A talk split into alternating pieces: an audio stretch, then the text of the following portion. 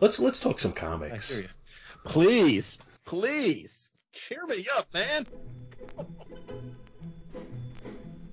And now it's time to sit back and enjoy the Two True Freaks Internet Radio Broadcast. Stop it!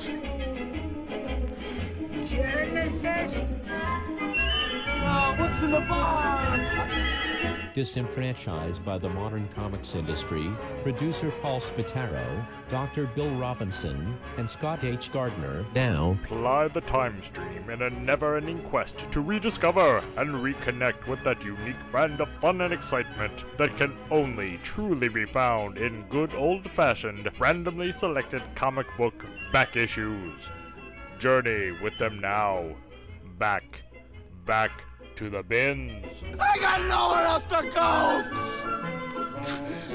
I got nowhere else to go! I got nothing else. Hello, everybody, and welcome to Back to the Bins. I'm Paul Spataro, and I am here today with Professor Allen. Welcome aboard, Prof. Glad to be back on the show, Paul. Always a pleasure. Uh, you know, as long as it's as long as the check doesn't bounce, right? That's a, that's all I ask. Is that is that too much? Quarters don't grow on trees. How are you going to buy comics? No, it is truly, truly always a fun time. the pleasure is, is mine. So, uh, I just- before we start talking about the actual books that we have, and we have books, isn't that cool? Uh, what what's been going on? Do I on? look like Bill? Please do not answer that question. Do not answer that question. What's been going on in the world of 25 cent comic collecting? You know, not too bad. You know, uh, that darn inflation. Uh, I found three for a dollar boxes at a con Oh my God! uh, recently, and uh, the uh, a couple of locations of half price books here in Central Ohio, uh, which raised their prices to a dollar or over a dollar on their on their comics a few years ago, have had to uh, have had to relent. Do they think you're a billionaire? I know. Do I look like Uncle Scrooge? Don't answer that one either. um, but they have they have uh, they, they they have thrown out the uh, 25 cent uh, uh, uh, uh, you know clearance box every now and then. So cheap books are still out there, but not as plentiful as they used to be, Paul. Let me tell you that. So, uh, for anybody listening, we're recording this shortly into the new year. I'm not sure exactly when it's going to post, probably sometime in February. Uh, new Year's Eve, I actually went out. There's a, a store not too far from me, about half an hour away. Uh, and they generally, you know, they're, they're really good on the uh, collectibles. Uh, as far as their back issues go, most of their back issues are fairly recent. Uh, but they, in the last few months, apparently opened up a warehouse location that is open sporadically. And they just, you know, announce, I guess, on Instagram, you know, oh, the warehouse will be open this day these hours. So it happened that it was open on New Year's Eve, and I said, you know, let me let me run down there, you know, at noon and, and see what they have in this warehouse. And I went, and they they had long box after long box uh, of books for a dollar each, which you know we we can joke all we want. You know when new book when new books go for four and five dollars, Yeah, a dollar each is still a pretty good bargain. Yeah. Uh, the problem was as I as I sifted through them, they were all fairly new. You know most of it was I would say within the last ten years, which is not really what I look for when I'm in the store. And, and people who are looking for that certainly it's it's a, a, a treasure trove. Uh, but you know, I, I walked away disappointed just because of what I look for. I, I think it's a, a great location again for people who want more recent stuff. Uh, anyway, I, I went to the main store following that, and they had a little box on the floor, you know, a long box, and it was 50 cents comics. And I found about five or six books in there that I, I liked. Uh, actually, I probably found more, more like 10.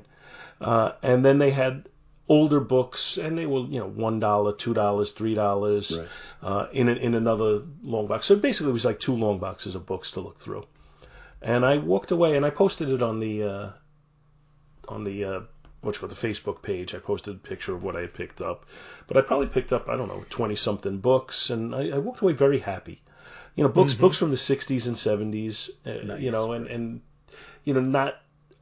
You know, there were a couple of world's finest issues that were in, you know, what Scott, Scott calls WTS condition, uh, but they were old enough, you know, that, that I was happy to get those. And uh, the the early issues, you know, some early reprint issues from Marvel Fantasy Masterpieces and and uh, uh, Marvel Collector's Item Classics. I'm not big on buying reprint books, but those where they put like five stories in, in them, and you know, I, I, I enjoy those. So I picked up a bunch of those. Uh, and, and I look forward to my next chance to dive in and, and get you know fill more uh, books from my want list. Uh, you know, the, there's there, there will always be a want list, but there's thankfully a lot of books that are on my you know a lot of the series on my want list. I feel like I'm I'm cutting down on the number of issues I need Right. to, right. to complete those series, and and that's that's always a good feeling when you complete a series. And let me just say, I completely understand the stories that you you've told before on on previous episodes of going with your wife to a you know stopping by a store and finding a book that's on your list, but it's just a few bucks too expensive, mm-hmm. and she just does not understand. Is Mrs. Quarterback similar? Uh, you know, uh, I you know she she indulges me, she indulges me. But uh, but but he, your idea of no, I'm not I'm not going to pay six dollars. This is a four dollar book. Yeah, exactly. Yes, you tell him, Paul. You tell him. the the uh, uh, uh, other thing that comes to mind from your story there about you know, I I mentioned these three for a three for a dollar bins I found at uh, GalaxyCon here in Columbus, Ohio. Uh, they were on the floor, and uh, you know, getting down on the floor, going through those boxes, that was not a problem at all. it's It was the standing up. It was the standing up that was a little more of a struggle. yeah, that's that is definitely the problem. And it just just as a uh, how how much can I lean on this table without bringing it all down on me as I struggle to my just as an asterisk to the four dollar versus six dollar book, it's it's almost inevitable that if you say to yourself, "I don't care, I'm going to buy it because I really want it," that the next time you go into a shop, you'll find it for four dollars. just ain't right. It ain't right. Or of course the uh, the, uh, the the three books of the four book miniseries yeah. that you find in the dollar bin, and you know the fourth one is going to be nine dollars for some reason. Well, and that's and that's when you find the fourth one for nine dollars, and you say, "I need it to complete the series," and the next time you go to the store, it, you find it for five dollars. Guaranteed. It's- Guaranteed. So you know, it ain't right, Paul. It ain't. right. It ain't. They should just be coming over and handing. You know what? I was gonna say, joking around, they should come over and hand me the books, but that's not true. If if if if they just came over and said, "Here's all the books you want," I'd be excited, but it would eliminate the Oh, the. it's like, oh man, now what am I going to Yeah, do? I, I mean, and that's not to me- say I mean, give me half the books. that's not to say when, when listeners have sent me books and, or or even you have sent me books Mm-hmm. that they are not appreciated, especially when they fill a slot in my collection. I, I- you know, they, they're they're greatly loved and appreciated. But if I was handed all of them, you know, then Right. then what would I do? The the the great thing about uh, about uh, my reputation, uh, twofold. One, people know I'll read anything, which means they're willing to send me anything. Uh, kind and kind and lovely listeners and, and, and online friends. And the other thing is, people don't expect expensive gifts from me. It's like awesome. It's like, oh, you know, I sent you these comics. Uh, oh, Professor, I hope you didn't pay more than a quarter for these. No, don't worry, I did not. When you've sent me when you've sent me books in the past, I've always assumed, quite frankly, and and again, it's always appreciated. Don't don't let this sound like I don't appreciate it. But I always assume that either you bought them for a quarter, or someone gave them to you, you read them, and you were passing them on because I know you do that. Those are both highly likely possibilities, yes. And I've, I've, I, I- I've been doing this long enough. It's probably happened, but nobody's pointed it out that I've sent them a book that they had sent me. that would be funny. It has happened, I'm sure, just by the randomness, r- random statistics. It's had to have happened, but no one has been. Uh, uh, uh, everyone has been kind enough to not point it out. Actually, I should look and see if I have any any uh, flotsam and jetsam to send you, because I probably do. The good thing here here's the other scam. I mean, uh, here's the other thing, is that, I mean, listeners were very generous to me over this past uh, holiday season, and so you know, a box comes in the mail in uh, in December. I, I put a bow on it and I put it under the tree. My wife really can't complain. It's it's a Christmas present, honey. It's a Christmas present.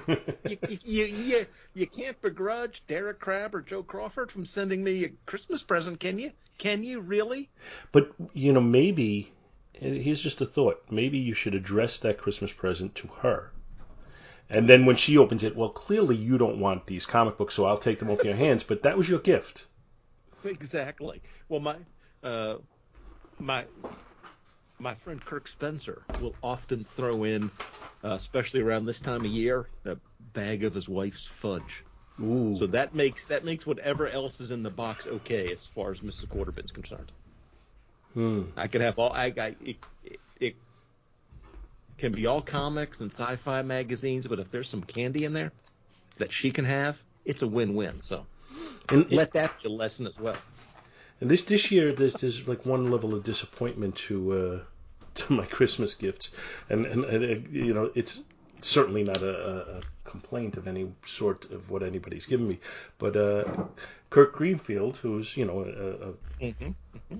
been been generous in the past, uh, reached out to me and said, "I sent you a gift," and I, you know, thank you, Kirk.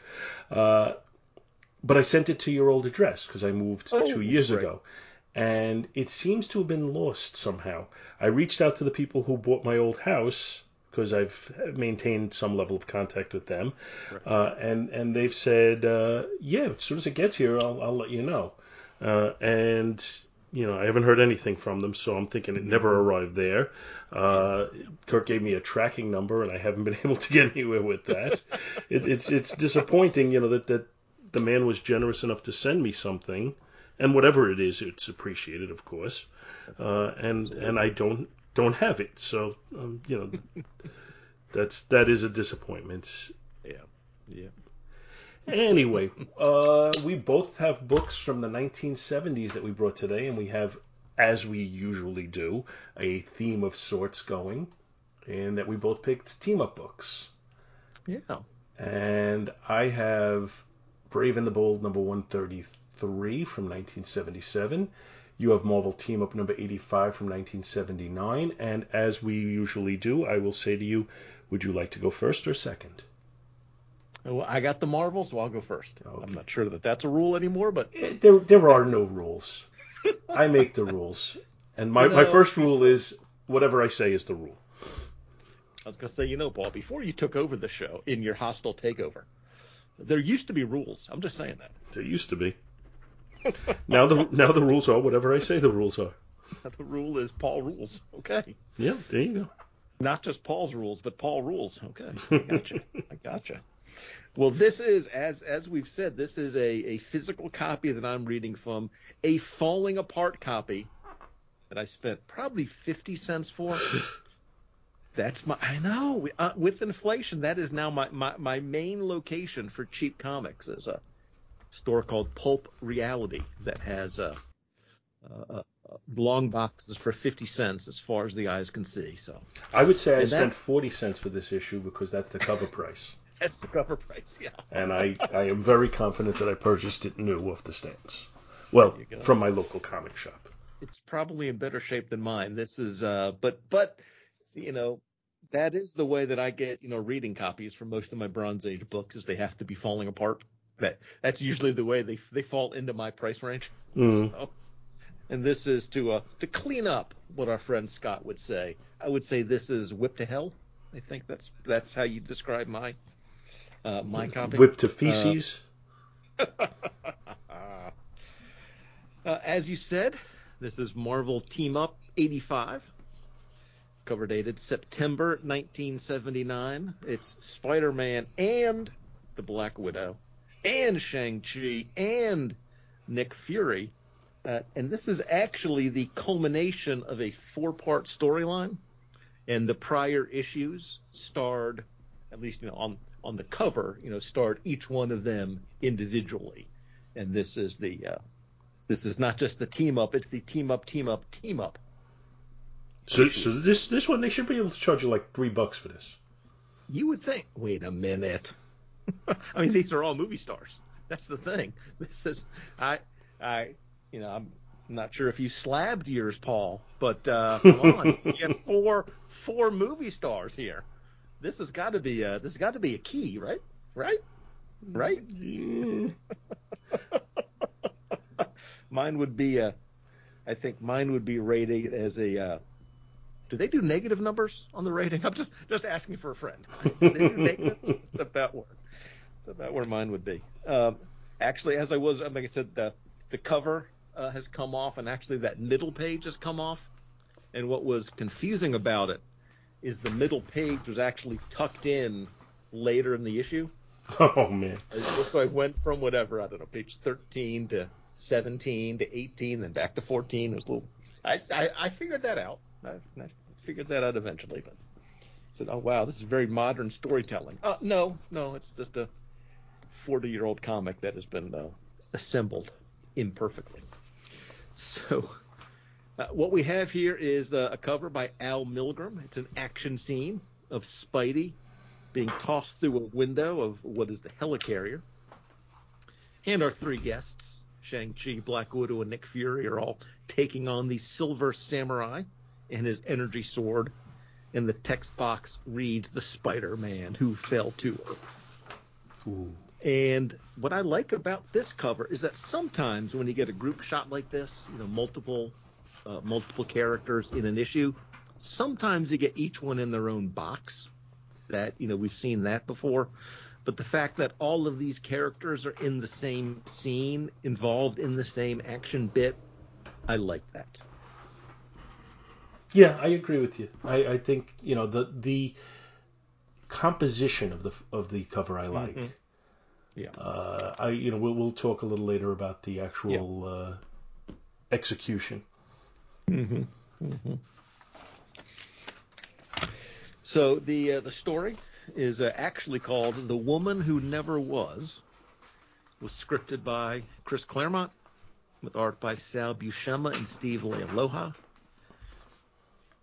Thanks to the Marvel Wiki for providing a synopsis that I used as a jumping off point for what is to follow, and I will say that their summary was not very summarized, if you know what I'm saying. I have that page open on my computer, and I know exactly what you're saying. I, you know, let's be realistic here. I have the DC Wiki page open for my summary, which is a nice, Much clean four paragraphs long. Yours, on the other hand, is one, two, three, four, five, six long paragraphs. Well, We've we've uh, we've edited that down a little bit, added some commentary, so we'll see. Yeah, we've edited it down. you know, Spider-Man teams up with these people. They fight these people, and it's over. The end. oh, happy ending. They win. Did I mention that? They win. I think I think one of the differences, perhaps, between uh, the uh, three pages of summary versus the three paragraphs of summary is that this is Chris Claremont. I don't know if you know about him. He likes his words. Let me. I'm just going to say that at the outset. And I think this is The man likes his work. I think it's fairly early in Chris Claremont's career. I think. I'm trying to think of mm-hmm. how how deeply like he would you know would he have been into the X Men at this point? I'm not really sure, late 79, late late late in the 70s. I'm I, yeah, I'm not sure. I'm but not I, I think you know he he may have still been doing his apprenticeship at this point. I'm That's- not that's hundred percent sure. Uh, Yeah. And I mean, obviously, he's a talented writer. So you know, why don't you give us a Mhm. summary and then we'll discuss it. summary in quotations. So we we start with Spider-Man plummeting from the helicarrier, his body numb from an attack by Silver Samurai. Now before that, it had started less than a day before with Spidey coming to the rescue of a young woman, an impulsive decision which may cost his life. Black Widow uses her web line to capture Spidey, and understanding physics way better than he ever did, she manages the momentum in such a way as to not snap his neck. the samurai cuts the line, but Spidey returns the favor and saves Widow's life. These efforts leave them both exhausted, Inside the helicarrier, Fury and Shang-Chi battle a horde of S.H.I.E.L.D. agents hypnotized by the Viper. She knocks, she orders Clay Quartermain to seal the room and flood the ship with knockout gas. Steel walls fall, suddenly boxing in Fury and Shang-Chi, and their encounter, their enclosure, fills with gas, which, according to Fury, a single drop anywhere on the skin will put a person out for a week. Confident in her victory, the Viper turns into President Jimmy Carter's address to Congress on the energy crisis. Her plan, which would later be recapitulated in prose form by Tom Clancy, and then even later in the TV show Designated Survivor, is to crash the helicarrier into the Capitol building, killing all the top U.S. officials, leaving a vacuum into which will step her revolutionary brothers and sisters. Now, as an aside, I'm not saying that this could possibly be an improvement over recent U.S. Congresses. It's just that I, I sort of see your point. Anyway, but moving on. I, I, wonder if the Congress that President Carter is addressing has a speaker. Anyway, um, not. Maybe by the time this airs, we will. We will. We will. Uh, but of course, the Viper is a villain and a gloating one at that, so she's going to get her comeuppance. And does in the form of Fury and Shang-Chi smashing through the door, having escaped their gas trap through secret passageways that only Fury knew about, which were designed for just such a situation, otherwise known as because comics. Fury uses his last remaining narco dart on Quartermain. We are barely a quarter way through this comic, friends, and we'll try to speed this up. Did I mention this was written by Chris Claremont? Because, look, there are a lot of words here. If, you, if you think of how much you paid per word, you know, it's a was it like a mill? this is a bargain. So, uh, you know, Spidey and Black Widow smash back into the helicarrier, which I'm sure is not a problem whatsoever, crashing through a window. Anyway, uh, the Widow tells Spidey to attack the samurai. She's going to go after the Viper. Spider Man is afraid that Widow will revert to her Nancy Rushman personality and tells Shang-Chi to follow her. So, Shang-Chi, who I refuse to refer to either as Shang or Chi, both of which are used regularly in this issue.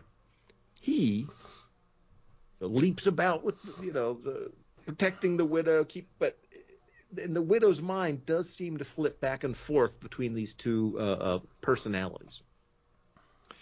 In their fight, Spidey blinds the samurai with web fluid and dislodges his sword, and after sticking himself to the ceiling, finishes the fracas with a haymaker, and down goes Silver Samurai.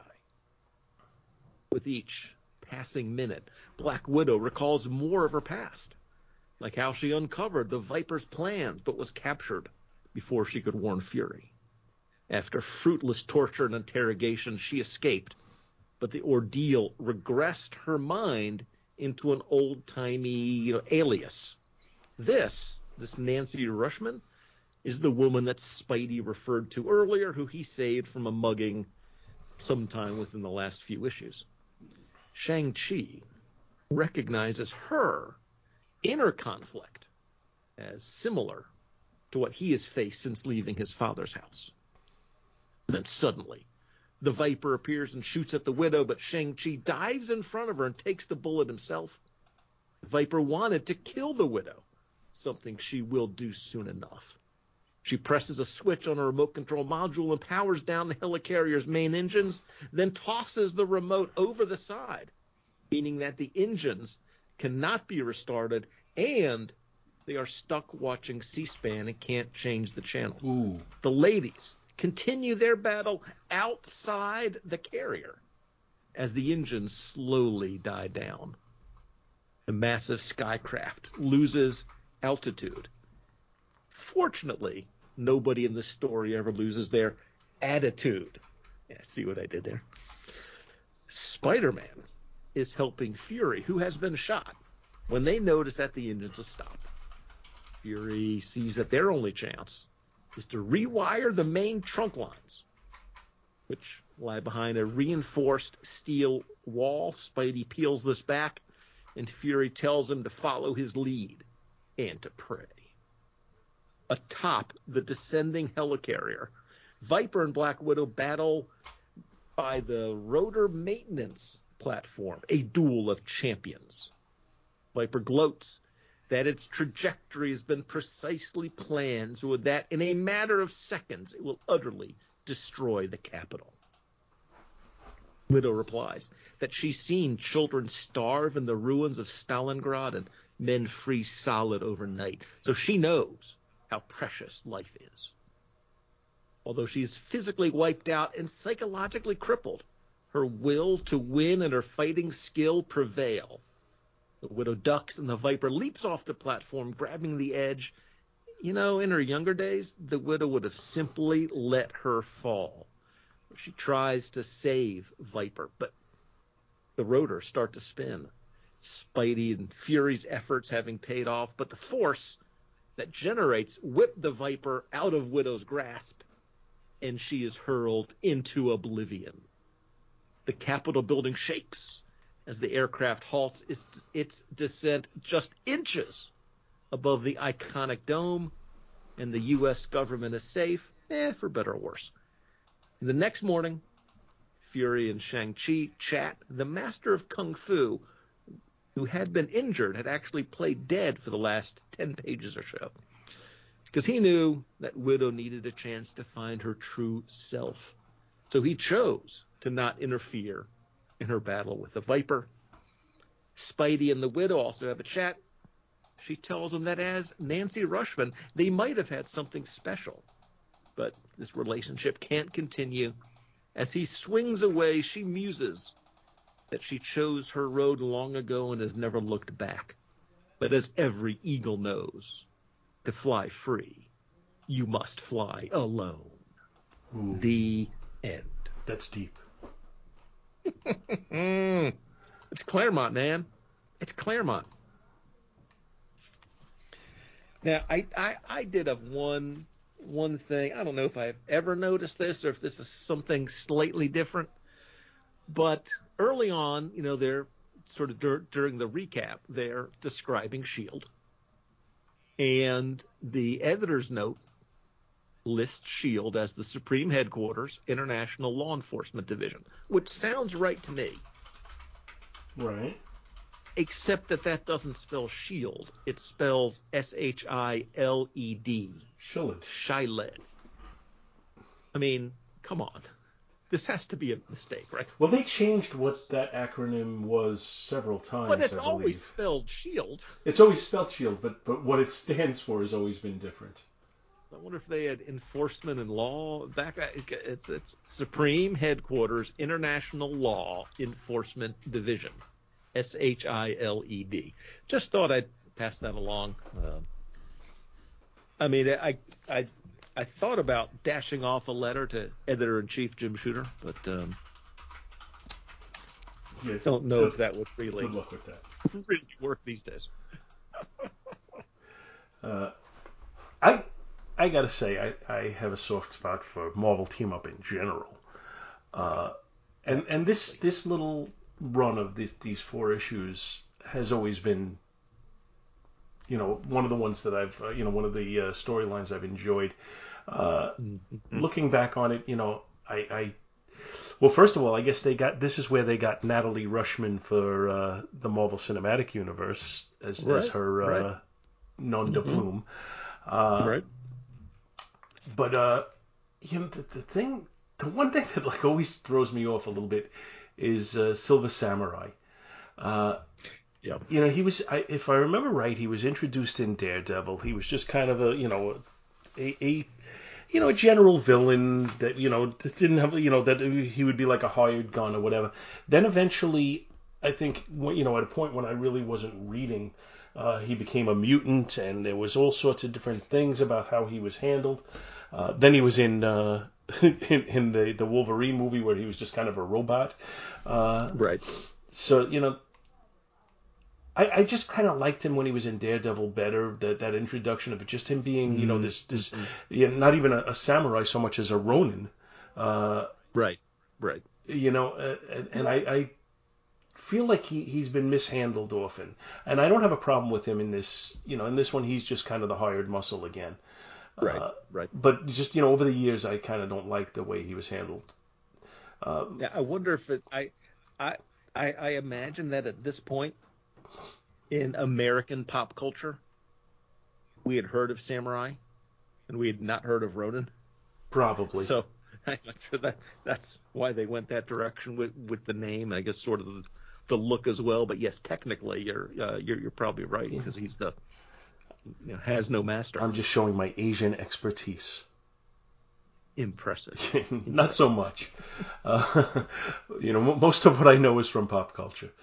But anyway, uh, you know, that is one heck of a Ginsu knife that he is uh, wielding there. I'll tell you that. I feel like he could be a character you could explore and you could make him very interesting. And I don't really know Yeah. what the, you know. Again, I know that they eventually made him a mutant, and uh, I don't really know how they elaborated on his his origin and his background and you know in in their efforts to make him a more three-dimensional character and I don't know if they were Right. successful or not you know here he is very two-dimensional hired gun you know with the you know big brutish guy with a sword uh, Right. so you know, That is that is certainly my impression of him. I, I you know I, I don't know that he's gotten you know over in uh, if this were uh, if this were DC if you were a Flash villain, you know Geoff Johns would have given him four issues and a incredibly melodramatic and sad backstory. mm, But I, but I, I but I, I I don't know if we've uh, if if we've ever gotten that on him here over in in Marvel. yeah I'm I'm not so sure about that you know again I don't know how they handled it it just seemed strange to me when all of a sudden he was a mutant Uh, Right. I, I, I always kind of got the feeling, and again, I haven't read the story, so I, I'm not in a good position to critique it. But I always got the impression that, oh, mutants are popular now, let's make him a mutant. Yeah, there, there probably is that. Yeah, I um, I I, I certainly lucked out in in in picking this one. Uh, you, usually, if you're going through the cheap boxes, team up books like this are pretty safe because they're often one-off stories. Mm, Marvel Team Up itself was often a one-off a one-off story. I think these these, these continued stories they did happen. You know, Project Pegasus may be most famous. Um, you know, but they you know they they did happen. But uh, I just lucked into this one. Um, the fact that it the fact that it was the conclusion right, right. of of um, of, of of the story that that certainly helps the the the one-off pull it out of the box and see what happens reading experience. Now, uh, we, we've talked about that before. You know, you and I, you either want the first or the last. well, the last is better than the first if I if, think so if too. the yeah. recap is is done well. Yes, Uh, yes, and I, I, I thought it was. I had no, no problem figuring out how we got here. Now, one of the things about this, and, and it seems to be a mistake that comics make all the time, is the time it takes for someone to fall, you know, a great distance is not very long. Uh, So, you know, Spider Man is, we, you know, we have a splash page. He's already, I don't know, let's say 25 feet from the helicarrier that he's falling. And Black Widow has time to kick one guy, punch another guy, jump out of the thing, and still get him with her, with her uh, Right. thing. Uh, uh, you know, it, it's it seems like maybe one of her superpowers is to stop time. Uh, you know, there, there was an early issue, one of the very first issues I ever bought of Marvel Team Up. I think it was issue number 20 uh, with Spider-Man and the Black Panther. Uh, and and the issue before ends with Spider-Man being thrown from some sort of skycraft. And they have it that Black Panther sees this. He's already in the air in some type of uh, modality. Has time to change the direction of his craft and lower himself down so that he can grab Spider-Man and pull him in. And it's like that's the one that jumps out to my mind. But there's been, you know, probably a plethora of other examples of Yeah. this kind of thing. It's like that could never happen. By the time you change direction, he's already a splat on the ground. Well, you know, you, we uh, uh, please, you know, uh, uh, Blaine can uh, confirm this, but I want to say, falling things fall at 32 feet per second. That means that just quick off, off the top of my head, it would take a, a couple of minutes to fall a mile. Now that's a long fall. You know, you free fall with a parachute or something like that. So I I didn't one one part I didn't mind about this was when the I thought somewhere it said the helicarrier was a couple miles up. So the fact that it took you can imagine five six minutes maybe. I mean they they they squeezed 30 minutes of time into it, but I was able to give the benefit of the doubt to that aspect of it at least. But but when she uh, gets but you're- him, her lines, her widow lines, are long enough to extend her from the carrier and get him. yes. How long are they? Are they more than 32 feet? Because that would be Yeah, two seconds would get him 64 Right, feet away. right. and uh, you know, but the to me the the the bigger mistake in, in this type of scene is that you know you jump off or you fall off the building first, then I fall off and somehow I catch you because I'm able to fall faster than you. That's the one that I have a little bit more trouble. And with. that one they try to justify by the person making themselves more streamlined so that there's Right, no air right. resistance, you know, holding them Mhm, back. mhm. And and yeah, okay.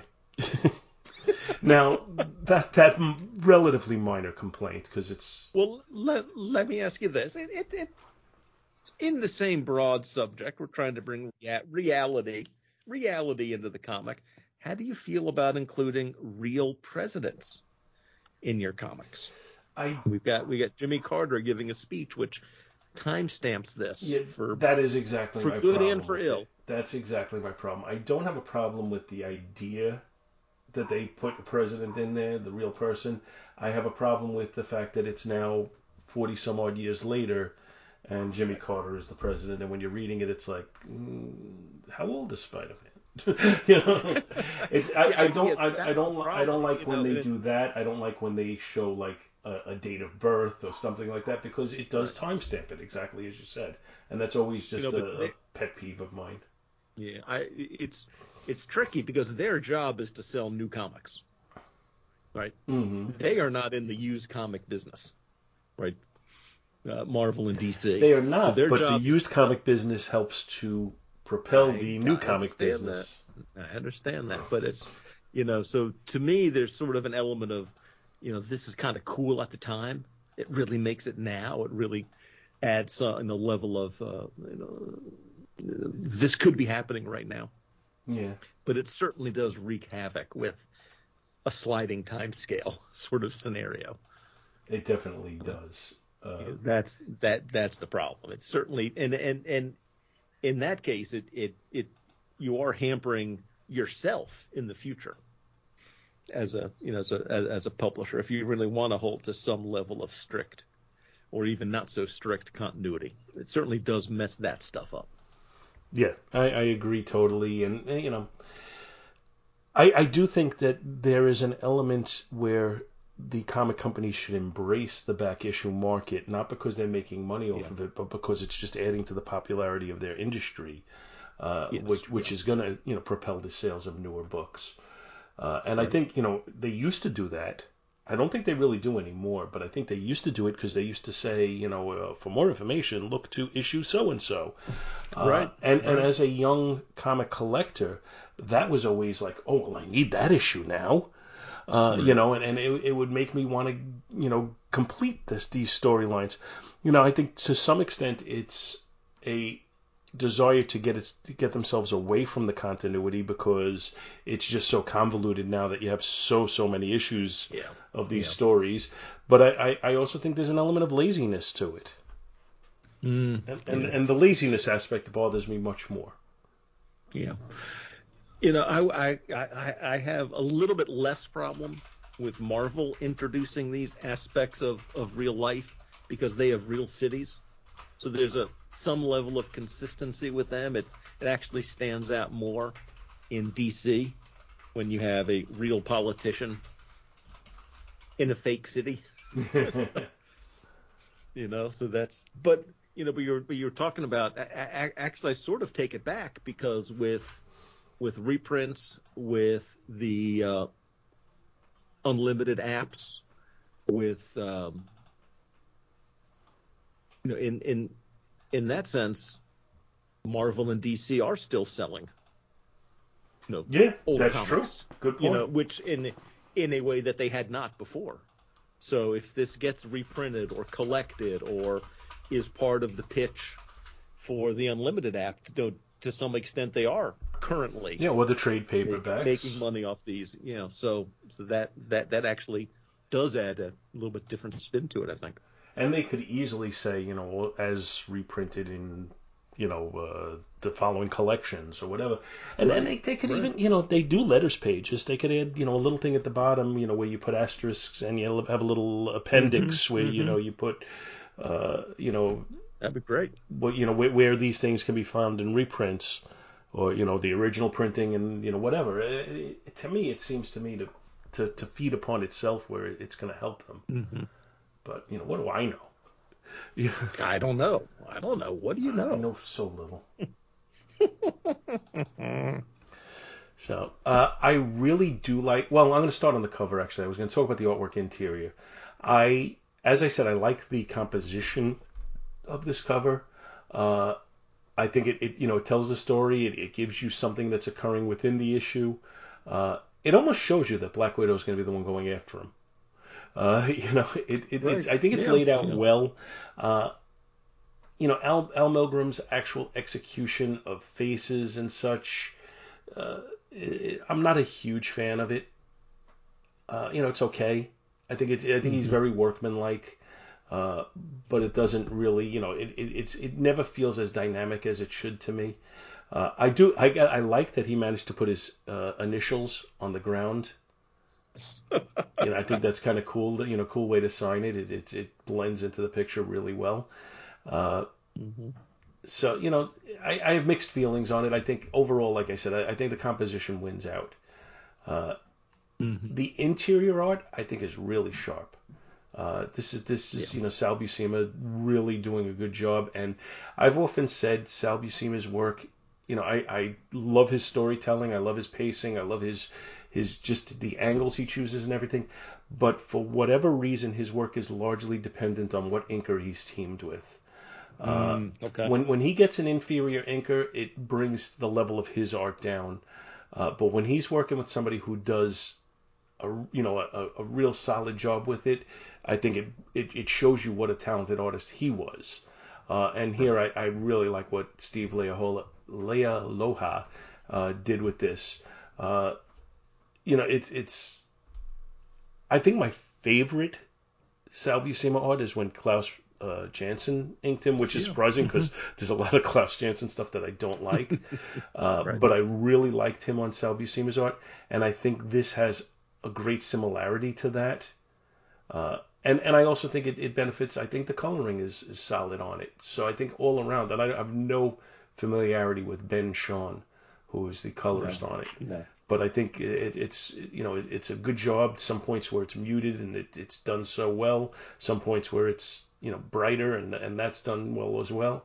Uh, I really like the interior art, and I think the story is just kind of fun. You know that's which is what Yeah, I always I seek from Marvel Team Up. Right, right. Yeah, yeah. For me, in in in terms of the grades, yeah, I'm sort of on your on your track. To me, the the cover, I I think you said workmanlike for Al Milgrom. To me, I you know solid journeyman professional. I mean, I think that's the same thing. Yeah. You know, he's he's not flashy, but more often than not, he gets the job done. And agreed. I, I like the layout. I like the action scene with everybody in it. You know, that's a B uh, to me. Okay, yeah, I didn't give Um, actual numbers or grades, so I'm going to Mhm, just mhm. chime in Yeah. after yours on each one, and I agree that's exactly what I would have given it a B. Yeah. Um, the art, the in, inside art, it's a high B, maybe not a B plus, but a high B. It is busy, but it's like that's not the artist's fault. To me, that's a Claremont thing, right? Having to squeeze in all the words, all the characters, all the actions, all the plots in this final issue of a story. I'm gonna I I'm gonna go up to an A minus on the artwork. I think, and you know what? I'm gonna just say an A. Honestly, I really like this art. I'm Yeah. gonna say it's an A. Yeah, yeah. Because, like I say, man, they they certainly figured out those those uh, uh no working within those parameters. Uh, to me, it's good, not great. Um, but again, to me, most art in comics falls into the category of good, not great. You know, um, uh, the story here to me, we're looking B plus, maybe A minus. It was a part four of a four, but I didn't. I was never lost. I didn't feel like I was missing anything for not having read the prior issues, and the couple pages of recap were sort of delivered within an action sequence, so it didn't feel just like a narrative dump. Uh, so it quickly brought me up to speed. Um, action-packed story. It's a cool setting, right? You're inside the helicarrier and you're outside the helicarrier. That's cool. Um, wrapped up the plot, wrapped up the character bits well, and it did what a team-up issue has to do, which is not damage the toys, right? You have to tell an exciting story, but these are books where you can't have any change. I mean, you can push a character forward a little bit, and that's about all you can do. Again, sort of a parameter, but I thought it was very good. It was it was meaty. You know, we it it took some time to read, and I appreciated that. So overall, that's a high B, maybe a B plus. Good, solid, Bronze Age era comic that handles a lot of characters, most of them pretty well. Okay, not so much Shang Chi for the last half, but um, satisfying conclusion. Good comic, and borderline a very good comic. Yeah, and I would say overall, I would give this a B plus because it is borderline a Yep. very good comic. Uh, oh, and just mentioning on the artwork, the uh, on the second to last page, the shot with the helicarrier coming down and coming Oh, to a stop above the uh, Capitol, that that looks awesome. I think that's that's I like terrific. the thing on on on that page. The sound effect is so. I, I'm interpreting it as so loud. It's a vroom that it goes across the width of the panel, and then it actually goes down. It takes a right turn. yeah, I'm I'm uh, picturing right it as so loud that your ears are. That's what I'm saying. I'm, I'm saying to me that is that is a, a way of without just the size of the individual letters. That that that that is a way of of communicating just how loud this is. This vroom, that it it it it takes more than the than the width of the page to uh, uh, uh to present it. Yeah, I agree. Again, it's one of those cool things that comics can do. Overall, you know, very solid read. And uh, just as an aside, I, I remembered while you were going over it that uh, when we were discussing back and forth what we were going to do today, you sent me a screenshot of this. So I agree with you that it is WTS. But do you think it was worth the fifty cents I paid for it? Absolutely. Absolutely. This, this, you know, I, I mean, I know that's that's a, a, a tall order as far as how much you're paying, but you know, I, I would say well worth it. Yes, yes. So I brought once again Brave and the Bold number 133, which was from April of 1977.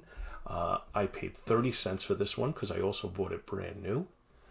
Um, the cover is by Jim Aparo and Tatjana Wood. And I'm not wasn't really familiar with Tatjana Wood, so I felt the need to kind of look her up. And she was a German immigrant who came to the States in the late 40s, I believe. Uh, and then she was married to Wally Wood. Uh, Oh, okay. and I started to look a little bit at her her work, you know, what what work was attributed to her, and it looks like she was pretty much a colorist, not a not an inker. So it's it's credited to Aparo Right, yeah. and, and her, but I guess she did the coloring. And when I look at it, the coloring does look to be a little, you know, more uh, dynamic than you'd seen a lot because you get some explosions here and the color is actually you know changing and as it goes through so uh, i looked at some other cover work that they had on the website for her and it looks to me like she was a more than competent colorist Uh, Yeah. The cover shows Batman running towards the uh, reader with explosions going on, uh, and Deadman in the background, and there's a some sort of a plane uh, shooting down at him. Uh, so it's you know it's pretty dynamic, a lot of uh, action in it, and you know real, you know pretty solid cover. The story is written by Bob Haney, so you know you're going to get something that's going to be a little strange. It's Oh boy. it's penciled by Jim Aparo, it's inked by Jim Aparo, and it's lettered by Jim Aparo. No colorist is credited, uh, and I'm guessing that that or no colorist is credited on the website. It just says actually on the, the book either. It says story Jim, Bob Haney, art Jim Aparo. I'm guessing that uh, Aparo did his own coloring as well. Uh, So we'll we'll we'll discuss that as as we as we go further. Uh, the story, as as per the DC Wiki, is in 1933 Prohibition era Gotham City had trouble stopping booze smuggler Turk Bannon and his boat, the Jolly Marie. His partner Achille Lazio, or Laszlo, excuse me, uh, has been taken under Bannon's wing. However, after their most successful rum running, Laszlo kills Bannon in an effort to take over his rackets. Flash forward to the 1970s. Commissioner Gordon has Batman out searching the waters of Gotham City in order to crush the drug combines that are using Dead Man's Reef to smuggle drugs into the city. Af- into the city. After a drug bust, Batman decides it's time to take in its dealer, Achille Laszlo, even though Batman drove him into exile years prior. Tracking Achille Laszlo's location, Batman calls in an old friend, Deadman, to help him out in the case. Having Deadman possess various members and associates to either act as though they are possessed by Turk Banyan or outright accuse Laszlo of killing Banyan and claiming to be there. Aboard the San Marino, a derelict ship that is used for drug dealings, Laszlo is called to task over these accusations over Turk's murder. Deadman possesses one of the bodies of Laszlo's associates, who Laszlo's who, and he makes an admission. Eh, good writing. Uh, that Laszlo killed Banyan. When the mobsters try to eliminate Laszlo, he escapes in the Jolly Marie. As Batman rounds up the drug dealers, Laszlo gets shipwrecked and dies out at sea. Later, Batman thanks the Deadman for his assistance. Well, I'm glad we got the thank you in there. I, I'm very, I'm so, I'm so uh, pleased that they got the Batman being polite in the summary. That's good. Yes, it's very exciting. um, this, you know, we, we, we talked about the convoluted nature of the prior book a little bit, that, you know, there's so much going on. This one, you know, this is all in one. this is your, your one your one Right, spot right. book. Absolutely. Uh, but, you know, like, where did Haney come up with this? Uh, it's just like, oh, you know, we're going to start in the 1930s during Prohibition, and then we're going to work our way in, and and then Batman calls in Deadman by putting an article or, or an ad in the in the newspaper that he's just going to trust that Deadman's going to see, uh, which he only just happens to see by chance. And then he, he manipulates things with Deadman to the point where people are getting killed because of it. yeah. But bad guys. Yes, all bad guys. you know. Um, just some weird stuff going on. Uh, and again, you know, Bob Haney. I mean, see, my, my experience with Bob Haney is weird stuff, but usually much more lighthearted than this. This this Right. is some heavy stuff that's going on in this this Yeah. issue. Uh, Yeah. No, uh, uh, first of all, I, the reference or the idea of of uh, using the classified ads as a communication technique that does go all the way back to the other world's greatest detective. That was a Sherlock Holmes uh, method of of communicating to, to place classified ads in all the, the London papers as a way of as a means of communicating. So I think that was a that was a reference. Um, I can think of one possible jumping off point for this story, at least at, at one one uh, one element, is uh, not mentioned in the uh, in in the in the uh, very summarized summary. I'm not judging. I'm just saying was that the reason this ship could be used was because it was in international waters. It was it was outside the three mile limit. Yeah, and that, I don't know that that I don't know international water rules, but that that Yeah. seems a little bit. You know, so we're going to just leave it there forever. I think that means anybody could take it away. Yeah, I mean, I'm, but I'm guessing, sort of in the same way. If you remember, there were a lot of uh, uh, uh, books from, from this era that sort of took on diplomatic immunity. Diplomatic immunity. Oh yeah. Okay. I've got, I've, I've, I, I've, I've got the idea that Haney heard something about a three mile offshore, you know, rule, something like that, that that was off limits. So he said, okay, I'm going to write a story using that as the hook. Now again, how you get Deadman, how you get all this other stuff, but I'm guessing that was the that was the hook. Kind of in the same way, again, you know, diplomatic immunity is is is, is the one that jumps out at me. Like you know, it's in the news and then it shows up in 10 TV shows and comic books in the next in in in in, in in the next year or so, sort of ripped from the headlines situation. Yeah, it's probably a very very similar uh, connection to storytelling that we Mhm. get. Uh, so I I, I, And- I and- agree with your analysis there. And and then there's a great scene at at the end. One of the ways that Batman solves it is again over the you know 80 or 50 or 70 years that this that this uh, uh, uh or, you know, however long the ship has been tied up there, Batman decides, you know what we could do? We could go under the water. We could untie this. We could loosen this, and then the boat drifts into the Gotham City PD three mile limits. Nobody else thought of that And, over uh, all those years. That's that exactly. That's how they're arrested. It's like, okay. I mean, I've heard of Super Batman before, but this one takes the cake in terms of you know, figuring out a genius maneuver that no one had ever, no one had ever thought of this. That's the most unbelievable part that no one had thought of that. Uh, like, uh, like you were saying. Yeah, it, it's. I mean, it, again, you know what? They, they they didn't call him Zany Haney for no reason. Exactly. Exactly. But you're right. This is heavy, and I, mean, I think it just in in general, I I always thought Deadman was a cool character. It's a cool power. It is kind of weird though, and you know, here in this modern world, we have to admit there's some problem with consent, right? Him jumping in and out of people's bodies and, and taking them over. Know, uh, it's just, just it just seems it seems weirder here in 2023. I'm just saying. not only does it seem But weird, it- but he's just is- taking all sorts of liberties on it.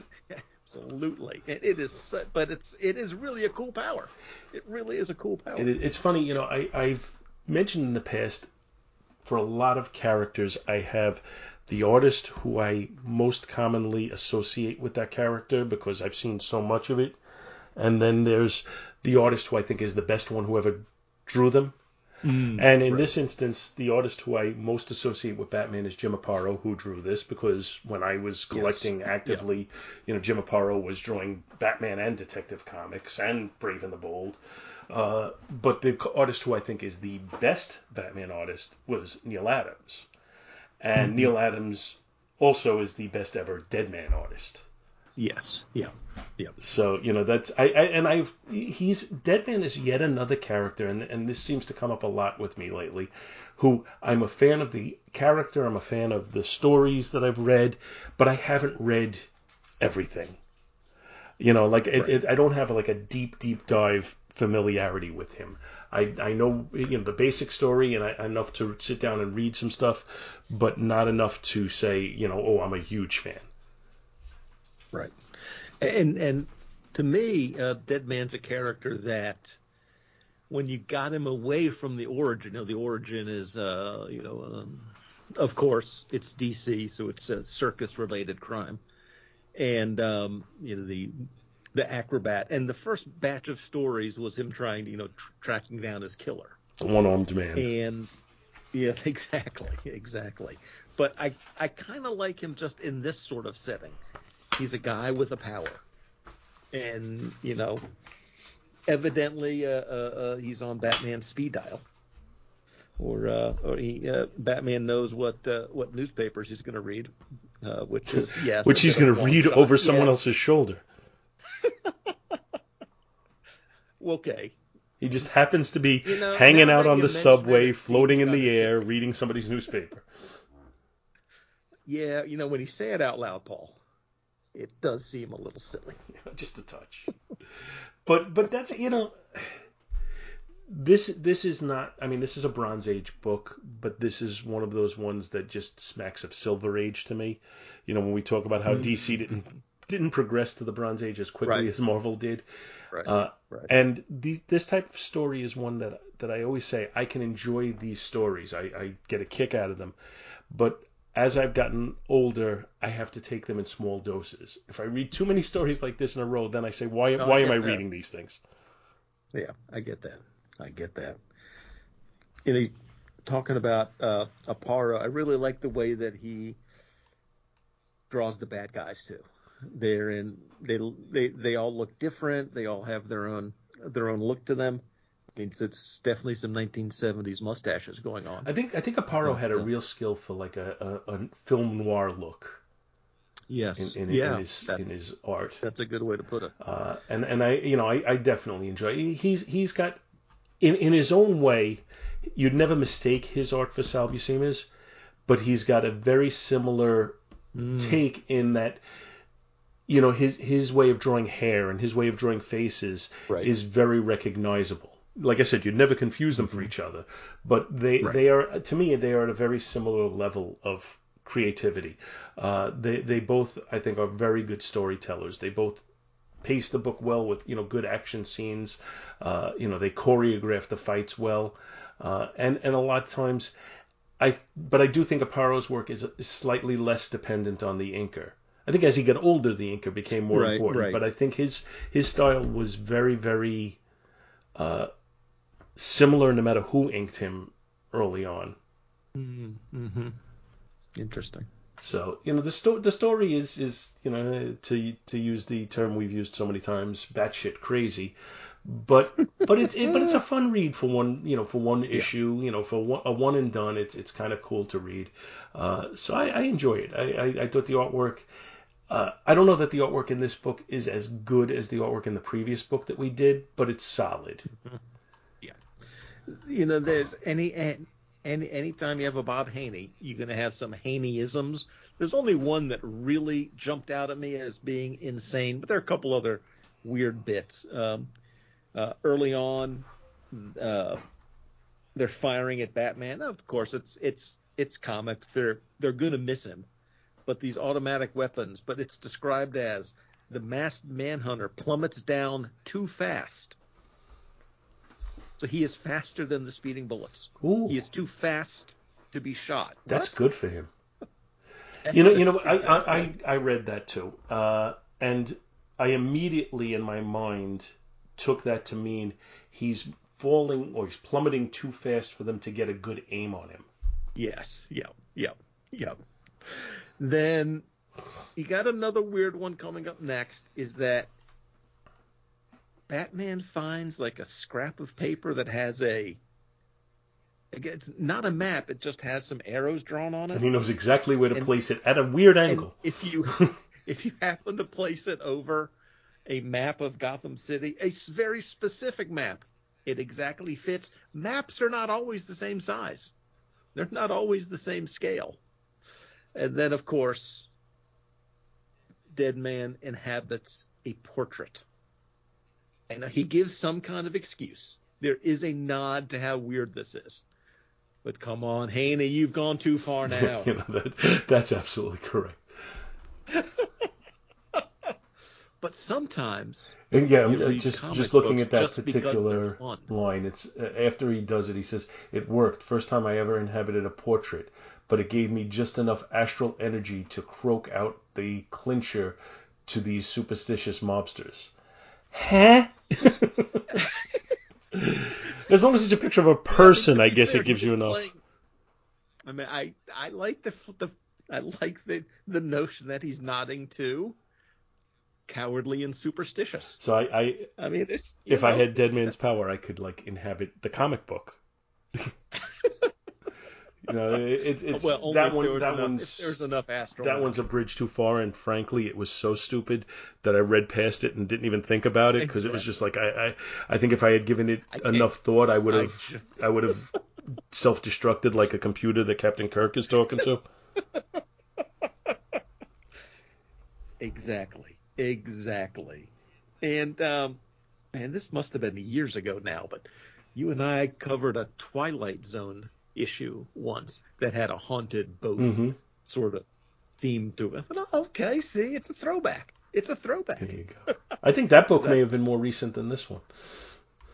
That's Well, actually, actually, if, and I don't think the story was. I think it was an older story that was reprinted more Ah, recent than this. reprint, but yeah, that's that's yeah. a vague memory. That's right.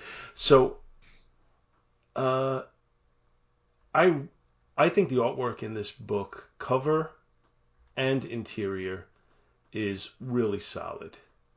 I think it's a B book as far as that goes. I think the cover is actually kind of a B plus. Uh, Mm-hmm. but the interior art is a B. You know, just like I said, very solid Jim Aparo work. Kind of what I expect from him on on a regular basis. Uh, until you know later in his career, when he's got a little older, it, it, the artwork got a little bit sloppier, and that's when I said he was a little bit more dependent on the inker. But at this point, he was still you know at, at, at his full powers. Uh, the story is again, it's kind of just crazy, and it's all over the map, and it's doing things that are a little bit out of character for the for Batman. Uh, you know, causing people to get killed intentionally. Mm-hmm. Um, mm-hmm. I'm gonna say, but it's still kind of fun. So I'm gonna say a B minus on the story, and and overall I'll give the book a solid B. See, I was able to, um, I was able to like the story more. It's kind of like you have to know what you're getting into with a Bob Haney story. So I was able to, I was able to get my mind in that vibe. So to me, the story is more like a B plus, and to me, it's like a B plus issue. It's a fun one-off story, and sometimes that's all you need. You know, so sort of knowing the the the Haney vibe, knowing that this is on what Earth Bob, you know, I can generally let his the portrait was close. That was that was almost the bridge too far. I'll admit it. I'll admit it. But I just chuckled and said, well, I kind of knew what I was getting into here. So to me, it's a B plus, uh, a a a a a minus almost. It was a weird, weirdly fun story. Fair enough. And sometimes that's all you need. Yeah, I don't disagree with you. I mean, we're, and we're not much off of each other on it. Uh, And I- and and I'm here talking to my friend Paul, so of course I'm in a good mood. yeah, same here. That helps. Same okay? here. You know, all I have to do is talk to you to know how well off I am.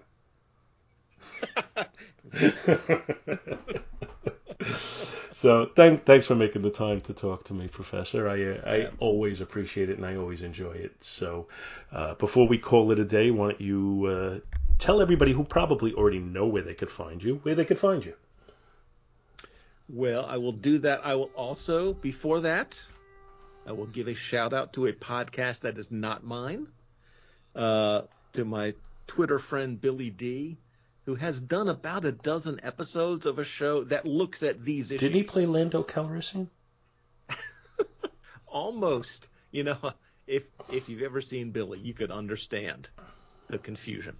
Uh, no, uh, but he does a show called The Brave and the Bob, covering the Bob Haney issue. So I've read, you know, eight for the last few months to you know following along with him. So I was certainly I knew how to put myself in the in the Bob Haney uh, frame of mind. So. Uh, so that is that is uh, uh, Billy D's. Didn't Billy if, Joel uh, sing a song if- like that? If nothing else. The Bob Haney frame of mind. Exactly. So, uh, but most of our work can be found at the Relatively Geeky Podcast Network, the home of the Quarter Bin Podcast, or as I like to call it now, the 31 to 37 cent an issue podcast. Thank you, inflation. Uh, Doomspeak, and the Comics Reading Journal. It's a relatively geeky podcast. And thank you, Paul, as always, for being more or less, usually, often, a gracious and kind host. I gotta do something about that. well, thank you again for coming on. And like I said, I always appreciate. Uh, and uh, thank you everybody for listening. We'll talk to you soon. Thank you so much for listening to our show, and we hope you'll continue to join us each and every week for more good old fashioned comic book back issue awesomeness. You can contact Back to the Bins to leave feedback, comments, questions, suggestions, and criticisms via email at bins at twotruefreaks.com or by joining the Back to the Bins group on Facebook. Back to the Bins is a proud affiliate of the Two True Freaks Internet Radio Network, which you may find at www.twotruefreaks.com. Two True Freaks is a registered trademark of DiManzo Corps of Milan, Italy. All rights reserved. Please take a moment to stop by the twotruefreaks.com site and check out their many other fine podcasts, won't you? Thanks, and we'll see you next week.